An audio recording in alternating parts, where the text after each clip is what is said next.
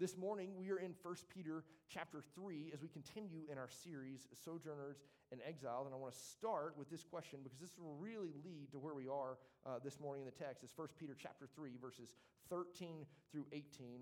Uh, a question for you is this How many of you like pain? Not a popular question, I understand. But seriously, how, how many of us really like pain? I see these people, and I've only seen them like a couple of times. But if you've ever like been to the gym and you've seen this person that's wearing the t-shirt that says pain is weakness leaving the body, they're like built with a body that has seemingly experienced no pain. Like they're just perfect. They don't, they don't, even need to be there. I don't even know why that guy's there. Pain is weakness leaving the body. The only people I see sporting that are the people who don't seemingly need to get rid of much weakness. Here's the thing we don't like pain. I don't like it. You don't like it. It's not fun to experience pain. It's not fun to experience physical pain. It's not fun to experience emotional pain. Relational stress and pain, financial pain. And what about how we fit in the world around us? Do we belong? Or are we left in this place where we seemingly don't and we have pain? This morning, as we looked at 1 Peter chapter 3, he's continually speaking to this group of Christians that are all a part of these churches in this area, Asia Minor, that's present day Turkey. So, on the other, part, other side of the world, this group of people who are believers and yet are really, really struggling with the world around them because they don't fit in. They don't look like the world around them. They don't look like the people who are living truly with the mantra of eat and drink, for tomorrow we die. So everything ought to be to, to move away from pain. The goal of life ought to be to pursue pleasure and resist pain, to escape pain in any possible way that they can. That's the world they're living in, and that world sounds a lot like the one that you and I live in as well. Peter writes to a group of people to remind them of their identity, to encourage them in who they are, and to let them know that this world will perceive them as strangers and exiles. He does it in verse 1 of chapter 1. He's going to do it again in verse 17 of chapter 1, and again in verse 12 of chapter 2. He's going to do it in 1 Peter 4 4. He's going to continually remind them and use this language You are a sojourner, you are an exile, you don't fit in here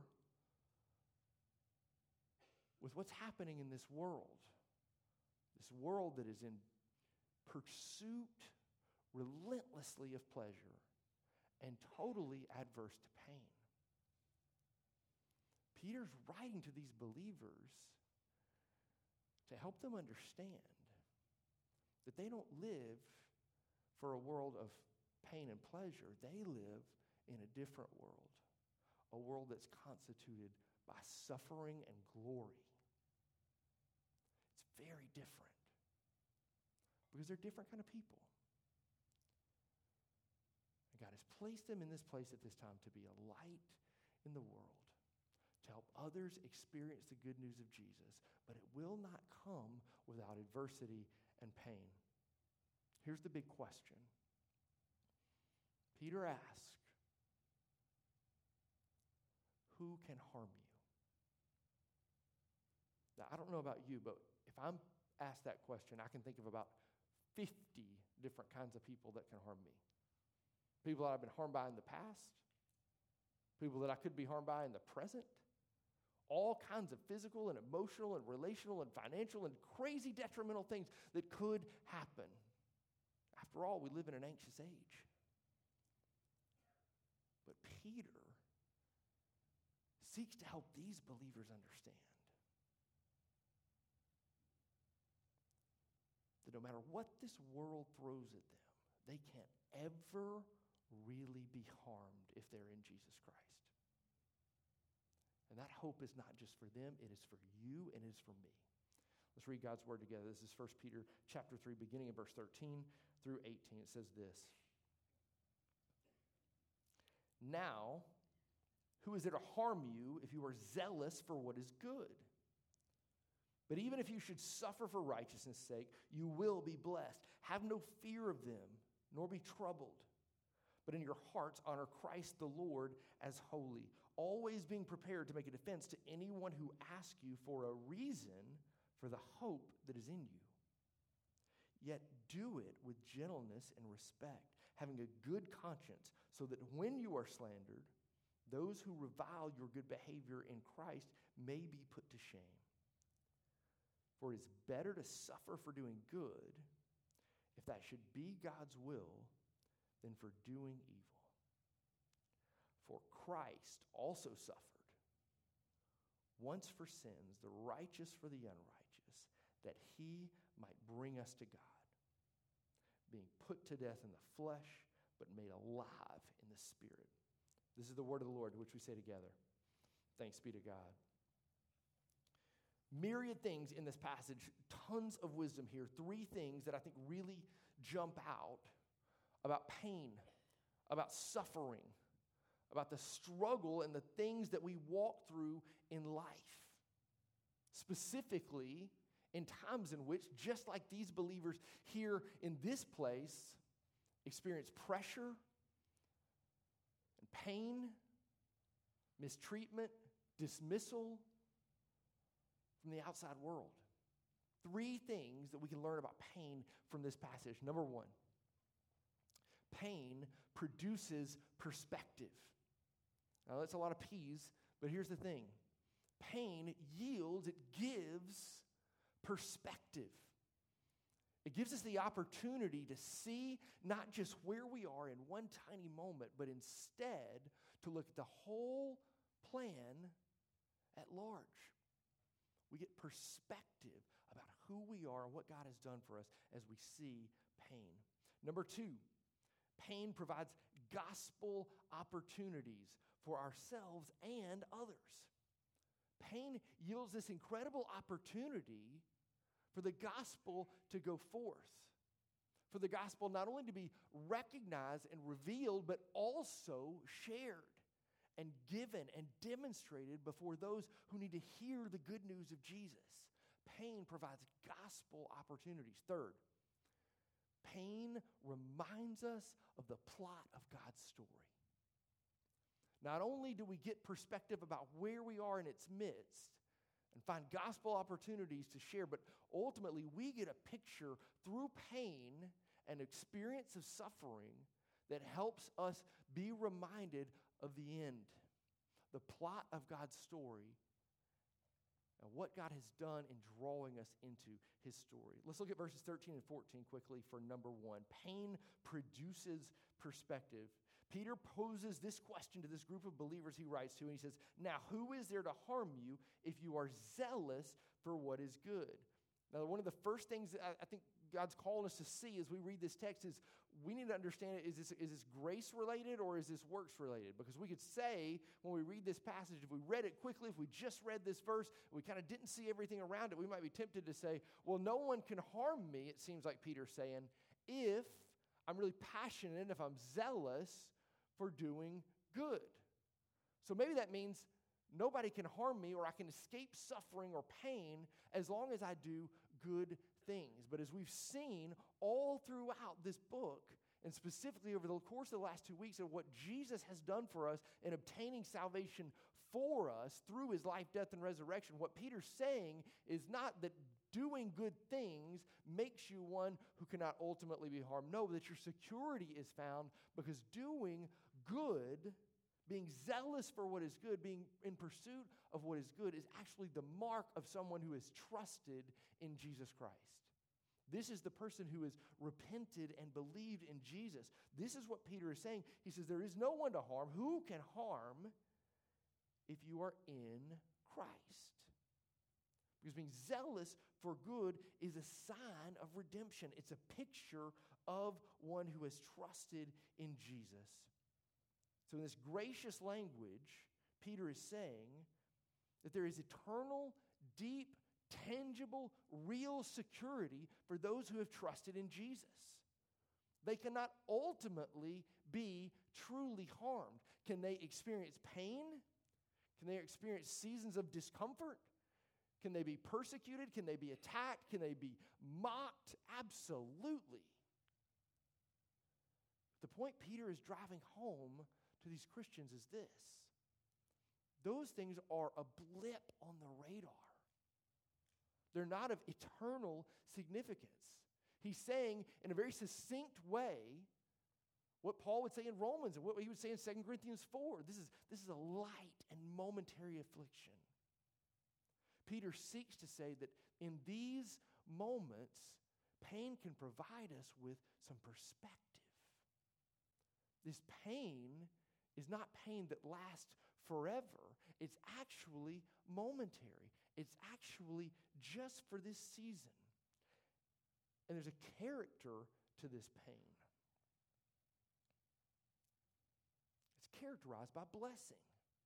Now, I don't know about you, but I think you've probably had a thought like this before. When you've experienced a season of pain, or you've even watched someone else walk through a season of pain or suffering, this thought might have crept into your head God's mad at me. I, I must be doing something wrong. Well, I got to get it together. I haven't been, you know, clean living isn't really happening apparently as much as I thought it was. Or else I wouldn't be in this spot. Or we see somebody else experience it, we say, I wonder what they've done. Remember the story of Job? Remember that? Like, well, you surely you've done something. Why else would you be punished. This is some sort of divine retribution. But look how Peter characterizes, and he's taking the words of Jesus here and doing this in verse 14. He says, Even if you suffer for righteousness' sake, you will be blessed. You see, so often we view pain as a punishment when in fact it's a blessing. You know, say, all right, Michael, I got a pretty good handle on what pain is and I'm pretty sure it's not a blessing. At least it doesn't feel like it. But in reality, it's an incredible blessing because not only do we get to suffer with our Savior, additionally, we get the picture that this is not the end.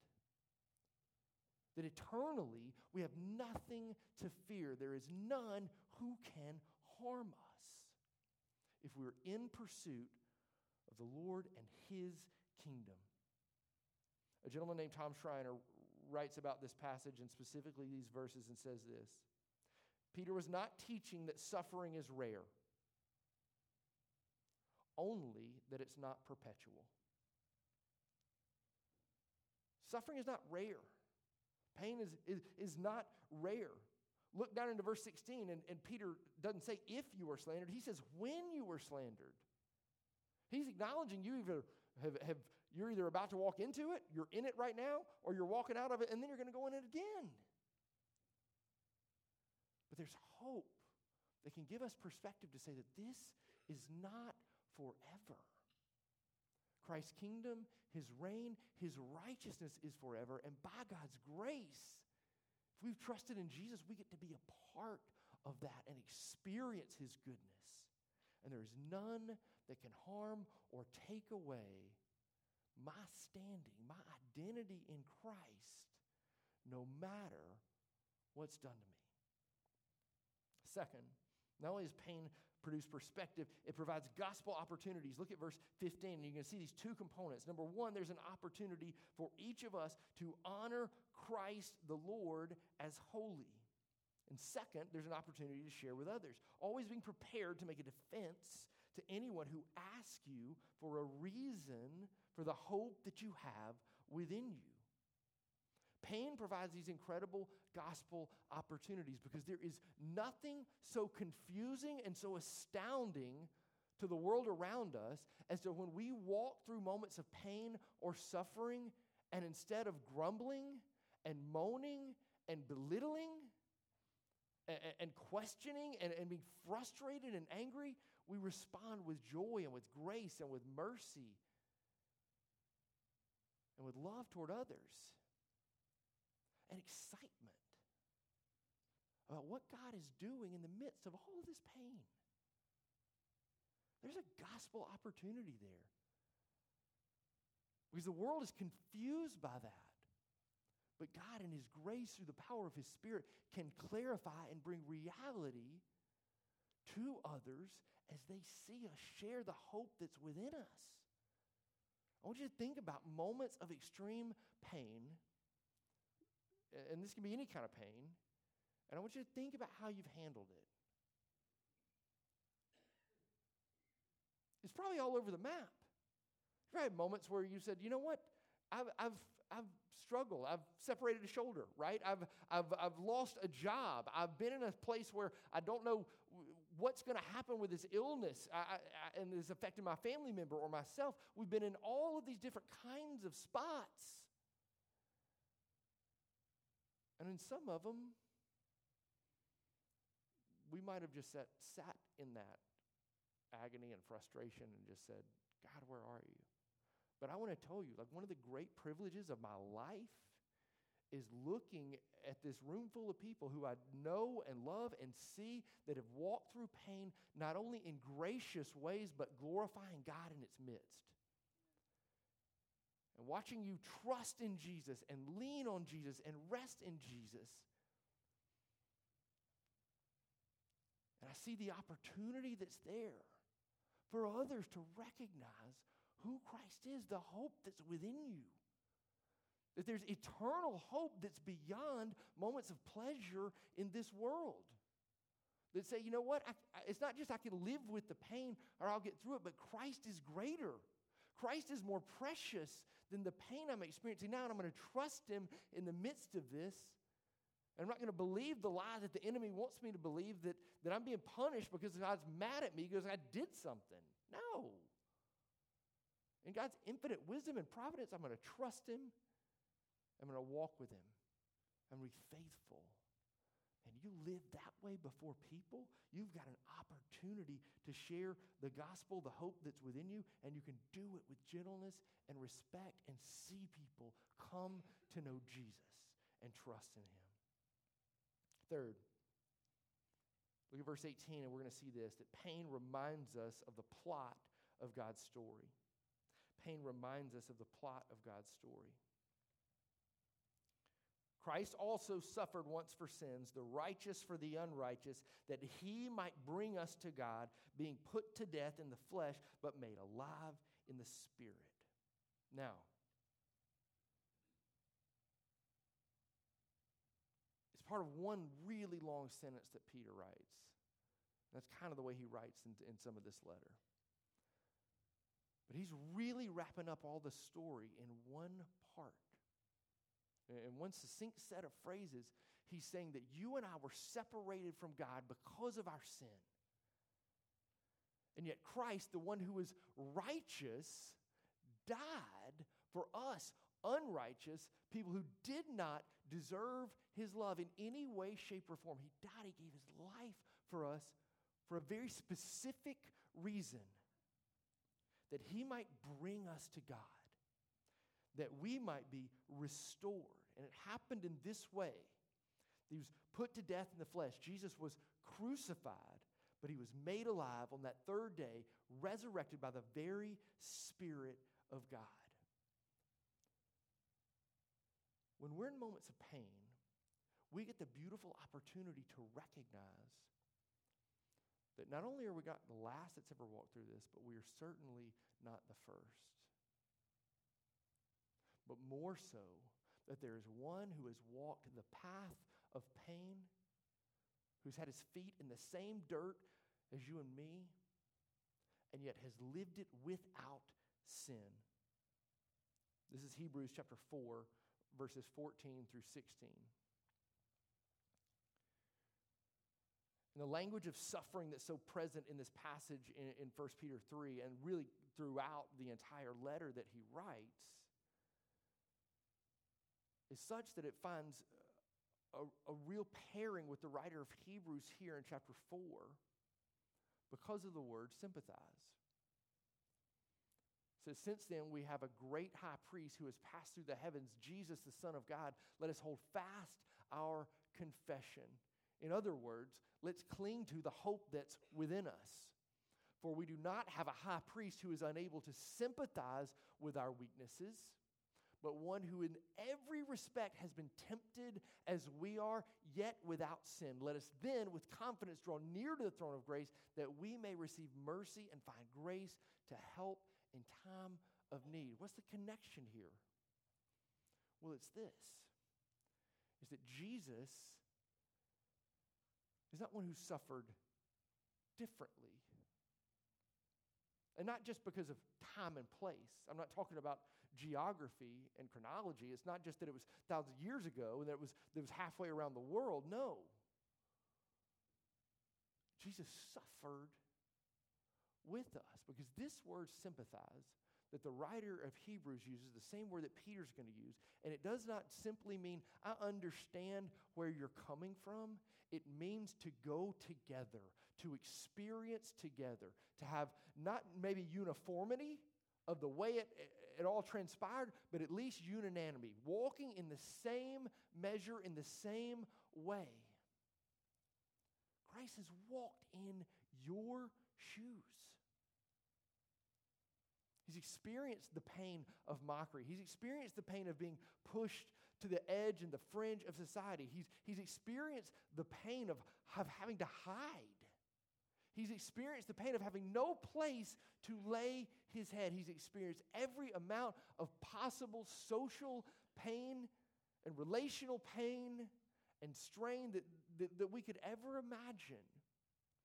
And he has done this without sin so that you and I could be, as Peter says, brought to God and receive this life, this resurrection life that is in Him. Pain reminds us of the plot of God's story. We all, we all want to be a part of something and in something that has a plot. Like, think about it. You, you, watch a, you watch a movie, you read a book. If the plot is kind of vapid, or if there's nothing happening in the story, or there's no progress, it's not engaging, and you don't want to be a part of it. We're longing for stories where something is happening. And you and I need to feel that in our life we're making some sort of progress, that we're getting somewhere that there's something that's in us that we're, we're not just satisfied with merely like a psychological explanation of our lives, William Kilpatrick would say. It just doesn't do justice to our conviction, he writes, that we're on some kind of journey or quest. There's got to be deeper meaning. And he says, only people who have lost a sense of adventure, mystery, worry about themselves. The question for them and for all of us should be what sort of story am I in? What's happening? And Peter, in so many words, is telling them the end of the story. He's saying that suffering is not your end, that pain is not the end. No, this is momentary. And actually, truly, no matter what you feel right now, you cannot be harmed because you are in Christ Jesus. And what it means to be in Christ Jesus is this is that you've been brought to God. You've been restored. You've been redeemed.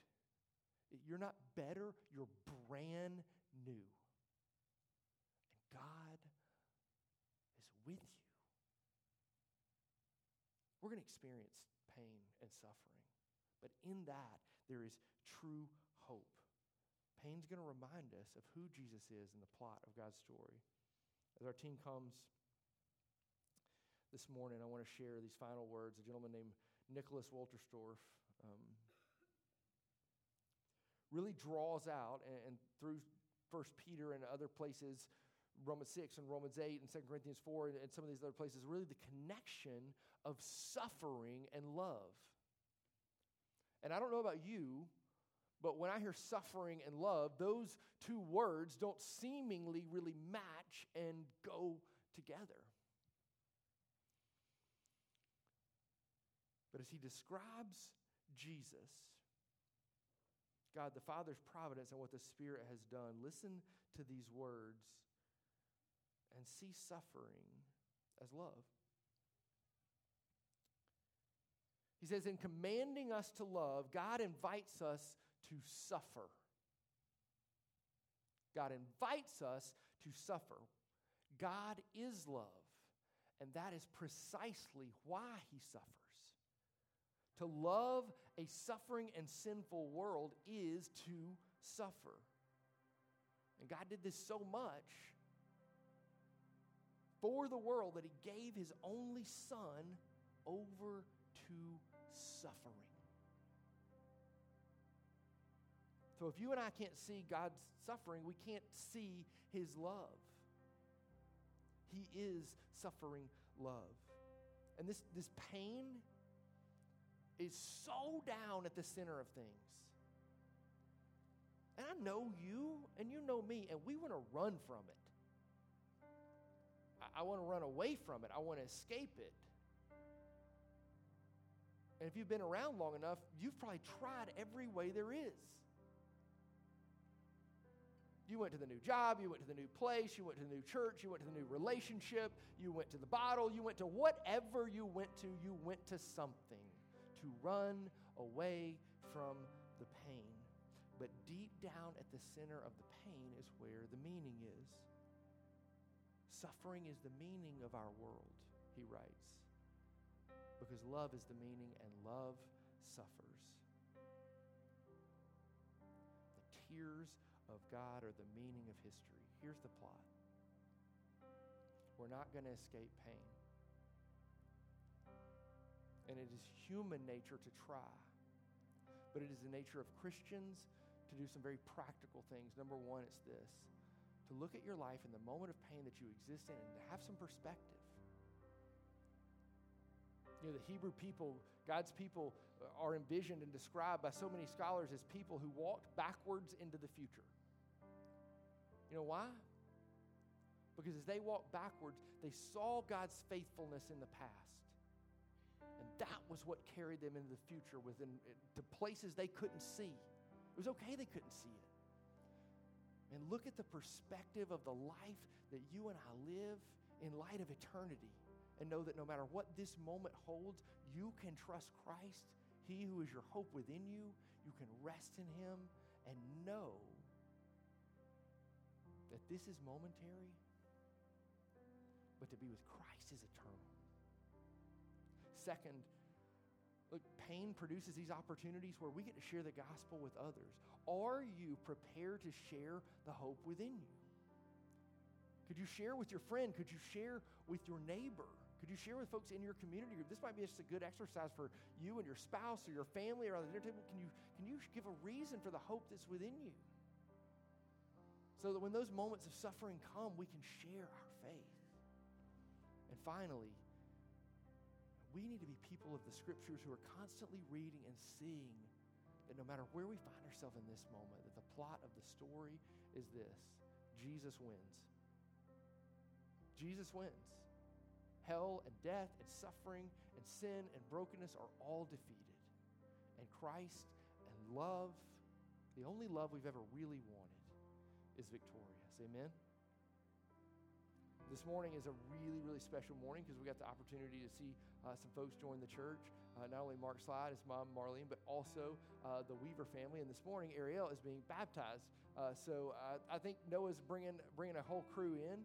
So we're going to take this moment, and as we worship here, I'm going to walk with the Weaver family backstage and prepare that time of baptism, and then we'll have an opportunity to see these families join, see Ariel baptized. An incredible morning. Here will be my encouragement to you. Um, I, I, this is just like been so helpful to me. I've had somebody in our church that just notified me and say, "Hey, Michael, uh, you know we do this last song and we worship, and I think I don't know what to do." And also, I think everybody doesn't know what to do because some people stand and some people sit and some people sing and some people don't. And, and, and it, was, it was really helpful to me because it encouraged me to share and say, hey, look, I don't think I've done a good job of being explicit about this moment and the opportunity that's before you. Look, the hope is that man, you would stand if you feel like you want to stand, and you would sing if you want to sing, that you would come to this altar and pray if you want to pray, that you would truly just worship the Lord in spirit and truth, however you see fit. You may want to close your eyes, you may want to be open. Sometimes I'd love to just open my eyes and just look around at people worshiping and just be encouraged. Man, you may want to do that too. But whatever God's calling you to do, I encourage you to do that in this moment. Um, and then pray uh, for this upcoming moment as we got not only get to see new people join the church, but to see the picture of Christ dying and rising in baptism. Amen? Let's take a moment and pray together. Heavenly Father, truly Jesus is the Son of suffering. who, As John says, has loved us to the end.